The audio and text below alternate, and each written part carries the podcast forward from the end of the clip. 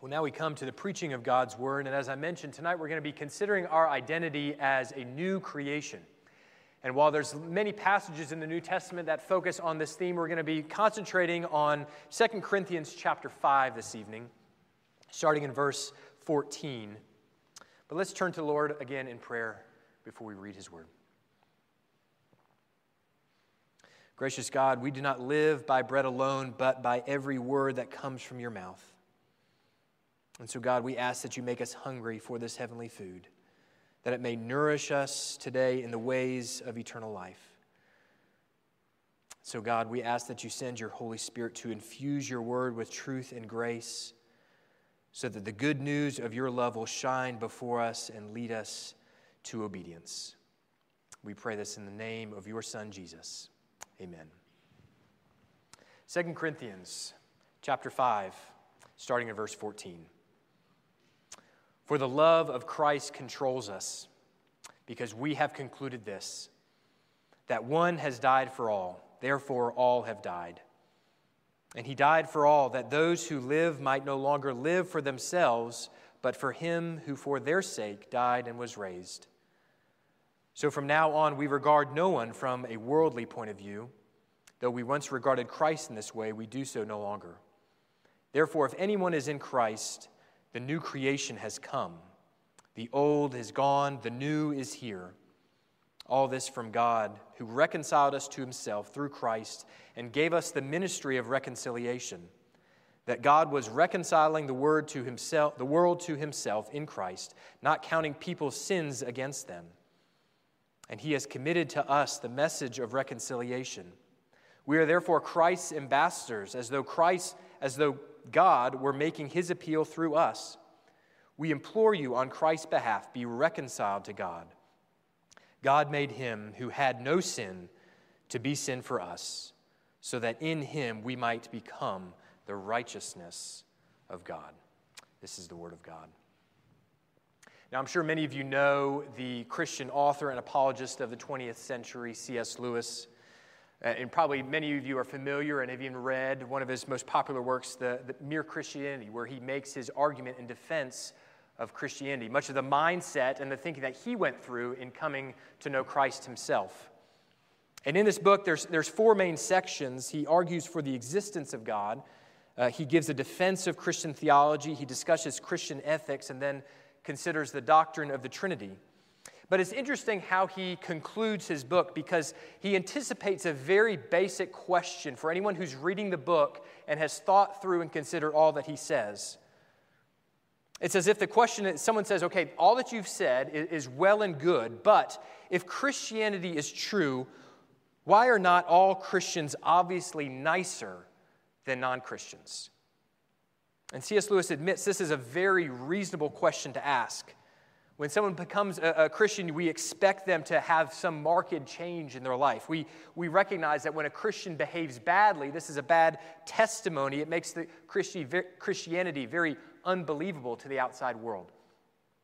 And so Lewis points out, he, he recognizes that niceness, though, is not the goal of Christianity.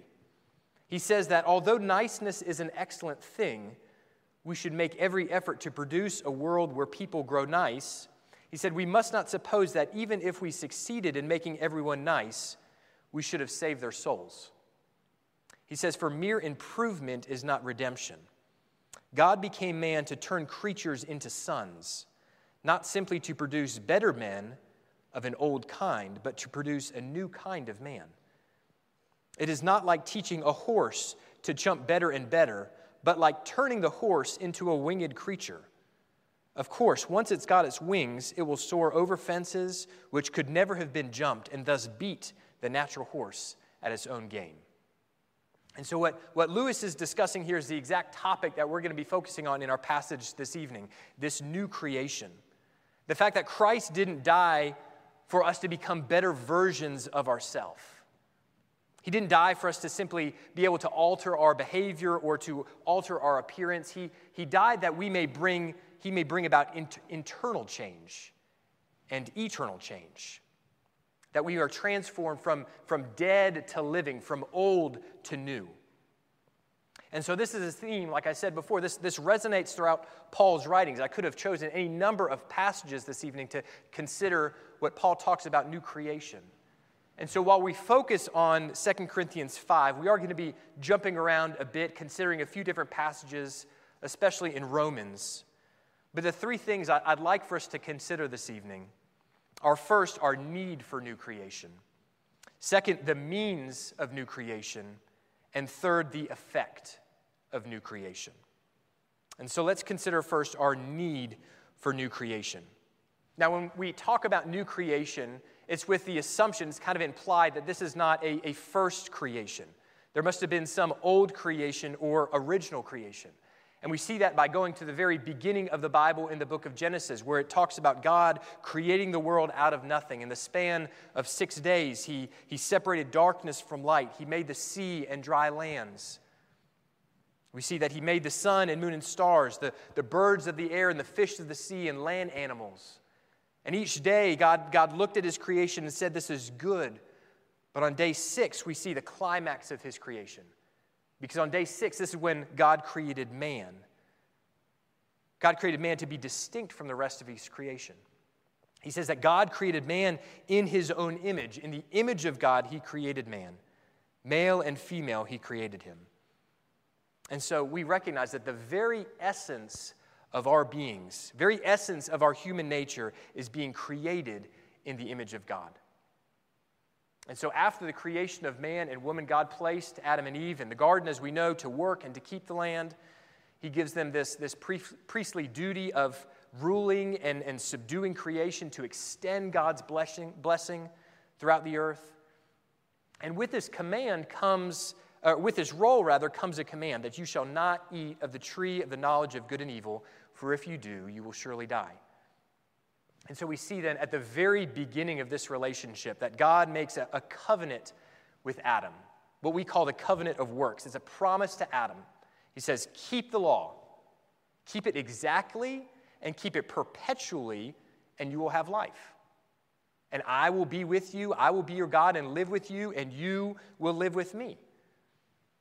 But obviously, we recognize in this story that this, this goal isn't achieved by Adam and Eve. They are tempted by the serpent, they eat of this forbidden fruit.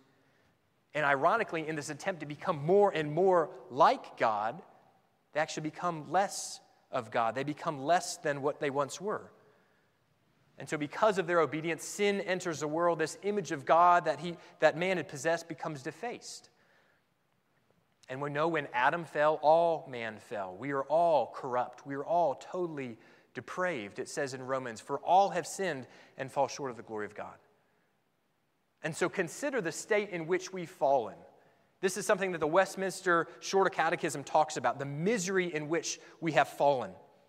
And it says, this is question 19. The answer is this He says, All mankind by the fall have lost communion with God are under his wrath and curse, and so made liable to all the miseries of this life, to death itself, and to the pains of hell forever. So, is there any question that we are in need of new creation? Do we recognize the condition and the state that we were once in before Christ? If you are not in Christ, do you recognize the severity of the state in which you stand now? Without new creation, we stand as sinners condemned, unable to keep the gospel, unable to keep the law, unable to save ourselves, helpless and hellbound. And so, in recognizing this reality, then this leads us to our second point the means of new creation. We recognize our need for new creation. Well, how does this new creation come about? How do we avoid this outcome of death and hell? The temptation may be, may be for for some within the church, certainly from those on the outside looking in, the thought that Christianity is about trying harder or being better. Be a good person and God will accept you. Do your best and God will do the rest. But we recognize that's not the gospel, that's not how it works. It's important for us to understand the function of the law when we consider the means of this new creation because the law was created before the fall. And Adam and Eve had the ability to keep the law. They also had the ability to break the law. And we know that they chose to break the law. So after the fall, this, this dynamic changes. No longer do we have the ability to keep the law perfectly. We certainly have the ability to break the law. And so consider what the, the law does for us then. The law serves as a mirror for us, first and foremost, that we may look at the law and recognize our own sinfulness. We recognize that we cannot keep the law. We think about the, the Westminster Confession again when it talks about the law. In chapter 9, it says, The law causes us to discover the sinful pollution of our nature, our hearts, and our lives. And so, while the law can still be useful to us as believers, it is, it's a rule of life, it convicts us, it reveals our, our need for Christ, it shapes us into becoming more and more Christ like, it cannot save us. And so, this is what Paul argues over and over again in his epistles. In Galatians 2, he says that if righteousness were through the law, then Christ died for no purpose. Romans 8, throughout Romans, actually, Paul refers to the law. He, he talks about the law as being the law of sin and death. So he's not talking about a law that gives life, he's talking about a law that brings judgment. And so, to the church, even in Galatians, in thinking Galatians again, there's this, there's this desire within the church to adhere to, to religious ceremony and custom and, and thinking that's a way that God is going to be pleased with me. And Paul says there, neither circumcision nor uncircumcision mean anything. What counts is new creation. And so that's the point that he's making here in 2 Corinthians 5. It's, it's not about our own efforts that bring about new creation. How does it happen? Paul tells us here it's through Christ and his representation. And so, what does that mean when we think about Christ as our representative? Well, as some of you know, before I moved to Scotland, I practiced law. I practiced medical malpractice defense law, so I defended and represented doctors who had been sued by their patients. And so my responsibility was to represent these doctors in the course of their case going through the court system. And so I would, would represent them in, in filing documents, in, in going to court for hearings, in, in uh, depositions of expert witnesses, in, in arguing in front of a jury. And as I did so, it was, it was, I, I did so as their representative. But in the eyes of the court, it was as if that doctor himself was taking all these steps. When I would sign a motion with the court, I'd write my name, but it'd always say under it, as a representative for Dr. So and so. And so, if we think about this, this representation from, a, from a, a spiritual perspective, there's, there's two options when it comes to representation. We can have a representative in Adam, or Christ can be our representative. And so, Paul talks about this in Romans. Romans chapter 5, if you have your Bibles, you want to turn there, Romans chapter 5, verses 17 and 18. He says this for if by the trespass of one man death reigned through that one man, how much more with those who received God's abundant provision of grace and of the gift of righteousness reign in life through the one man, Jesus Christ? Consequently, just as one trespass resulted in condemnation for all men, so also one righteous act resulted in justification and life for all men. So it's a lot of words to say this. As, Adam, as a representative, he brings condemnation and death. Christ, as a representative, brings justification and life. And so, is there really any question who we want to be our representative? Christ, as our representative, brings about new creation. How does this happen? Look at verse 14 of our, of our text. It says, We have concluded this, that one has died for all, therefore all died. All have died. Christ is our representative in his death. His suffering is our suffering. His death is our death. And so this may be a, a little uh, different for some of us, perhaps, when we think about this, when we consider our death along with Christ's death, because often we may think of, of Christ as being our substitute. We think of the Passover lamb whose blood was placed on the doorpost. Christ's blood was shed for us. That's absolutely correct. Christ is our substitute. But Paul is saying more than that here. Not only is he our substitute, he is our representative. Because we see a substitute dies so that others don't have to. A representative serves as a delegate for his people, including them in his sacrificial act. And so, this is what Christ did for us. If he, if he is our representative in our death, if we die in Christ, what do we die to? He says in verse 16 So from now on, we regard no one from a worldly point of view. Though we once regarded Christ in this way, we do so no longer.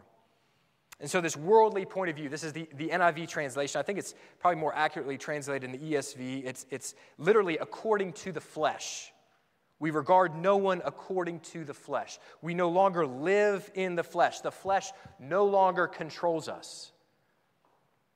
And so, if we, if we think in, go back to Romans again, Romans 7 this time, verses 4 through 6, we, cite, we see a, a passage that very similar a very similar parallel to 2 Corinthians 5 here. But Paul uses different language. Rather than talking about just flesh, or dying to flesh, he says something else. He says, We have died to the law through the body of Christ. And so we see in these two texts, Paul is equating the law and the flesh. And so if we stay in Romans 5, chapter, uh, verse, Romans chapter 5, verse, I'll get this right, Romans chapter 7, verse 5, See how this comes together. He says, For while we were living in the flesh, our sinful passions, aroused by the law, were at work in our members to bear fruit for death. Consider that deadly sequence he puts together here. This language of flesh and sin and law and death. This is what we die to. In Christ, this is how we are crucified with him. Our old self is no longer a slave to sin. We have been set free from the bondage of sin and death and law and sin. And so Christ is a representative. Yes, he is our representative in our death, but also our representative in our life. We are also raised with him. Verse 15 of our text. And he died for all, that those who might live, those who live, might no longer live for themselves, but for him who for their sake died and was raised.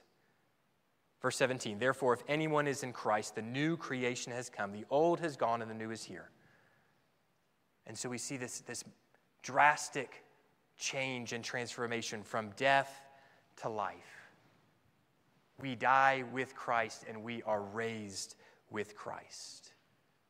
And so these, this transformation is really something we see all around us in creation, right? We, we think about this time of year, the autumn, the trees changing colors and falling to the ground. We do not rake them up so that we can collect them and try to stick them back on the tree the next year, right? Because we recognize that with their death comes new life behind them, new leaves in the spring to come. Think about seeds that, that fall from a plant and they go into the ground. What has to happen? The outer husk of that seed has to die so that new life will come through it. And so, this is what Paul is saying here, going back to, to Romans 6 again, Romans 6 4, we were buried with him by baptism into death, in order that just as Christ was raised from the dead by the glory of the Father, we too might walk in newness of life. This is a total transformation from death to life.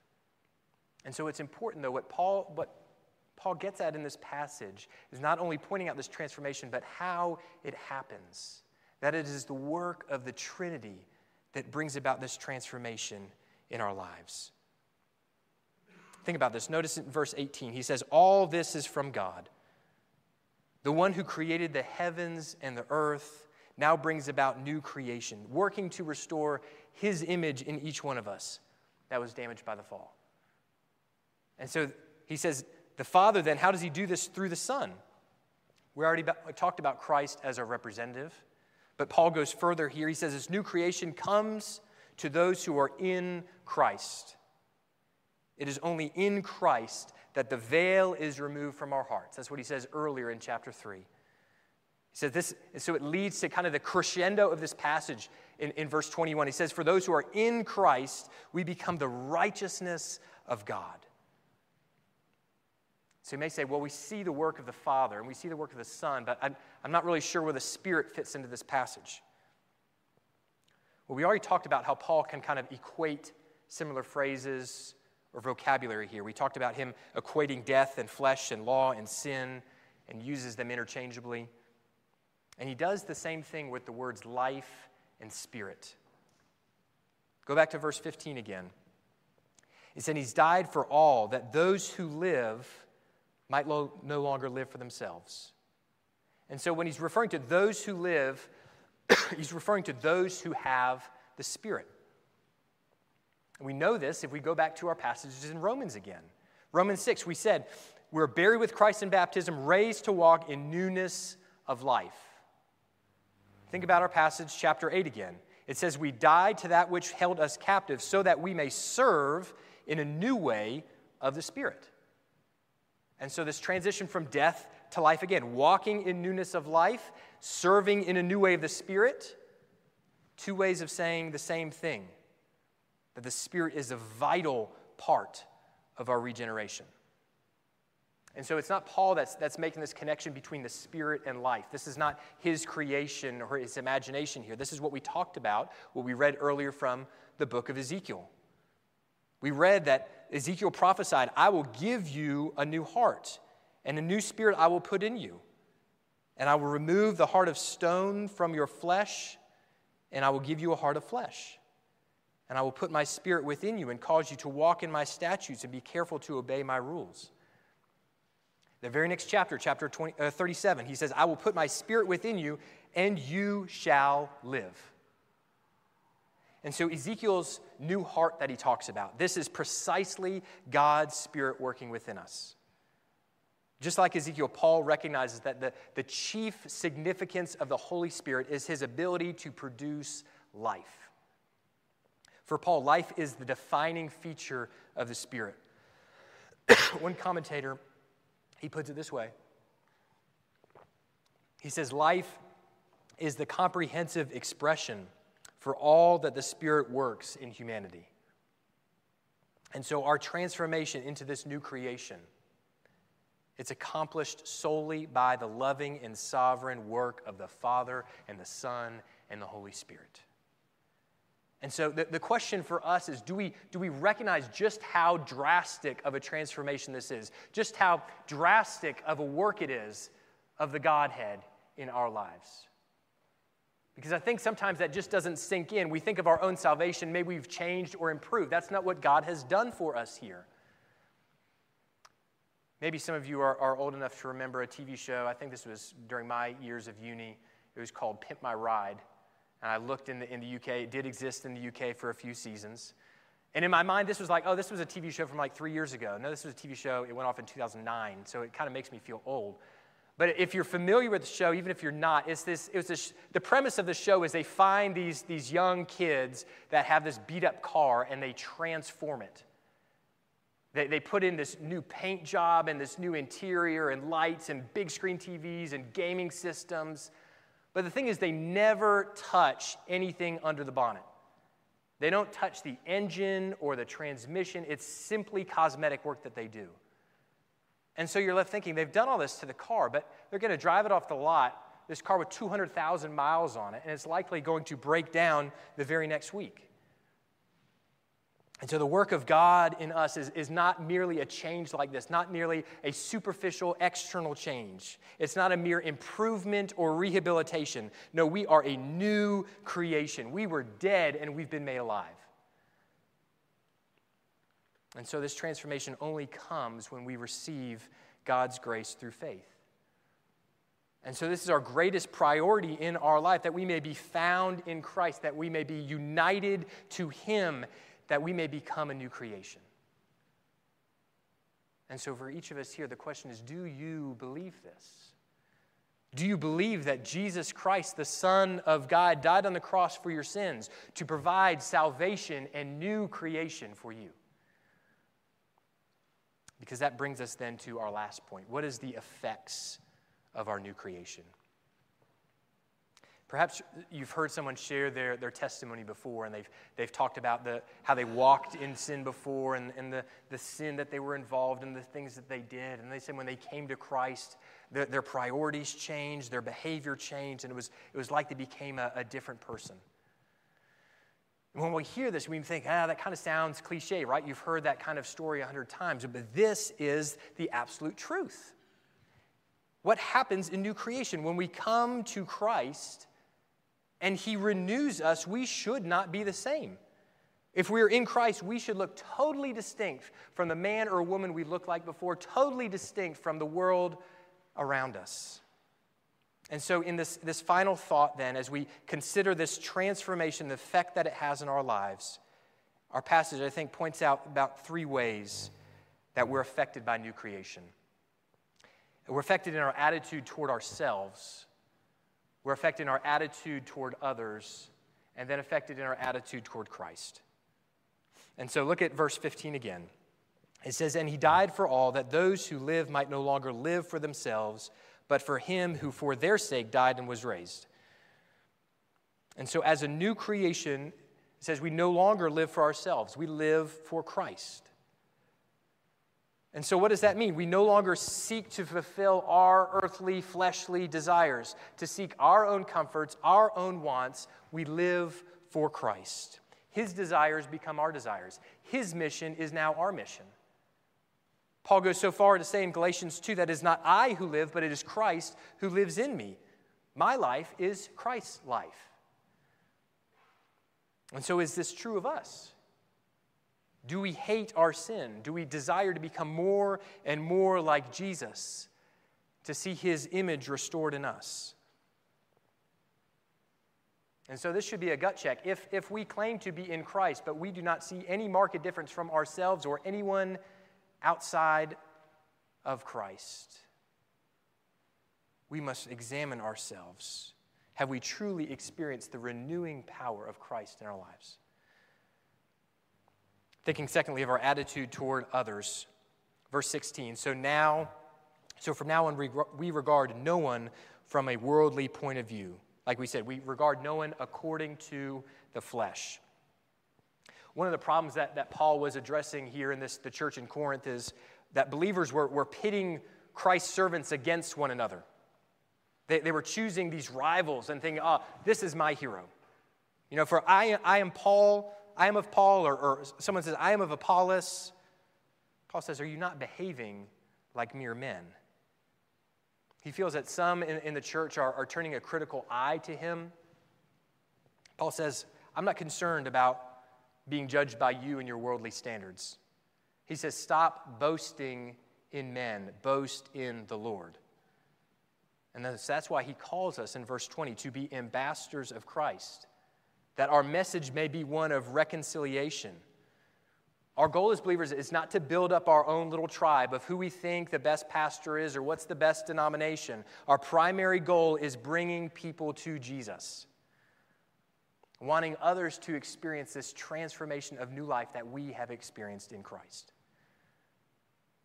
And so finally, then, new creation will affect our attitude toward Christ. Verse 16 again. So from now on, we regard no one from a worldly point of view. Though we once regarded Christ in this way, we do so no longer. Just as Paul viewed Christ before he was a believer, he viewed Christ as, as a heretic that was worthy of death. Well, some in the church are still kind of trying to figure out who this Jesus character is. Was, it, was he just a good teacher?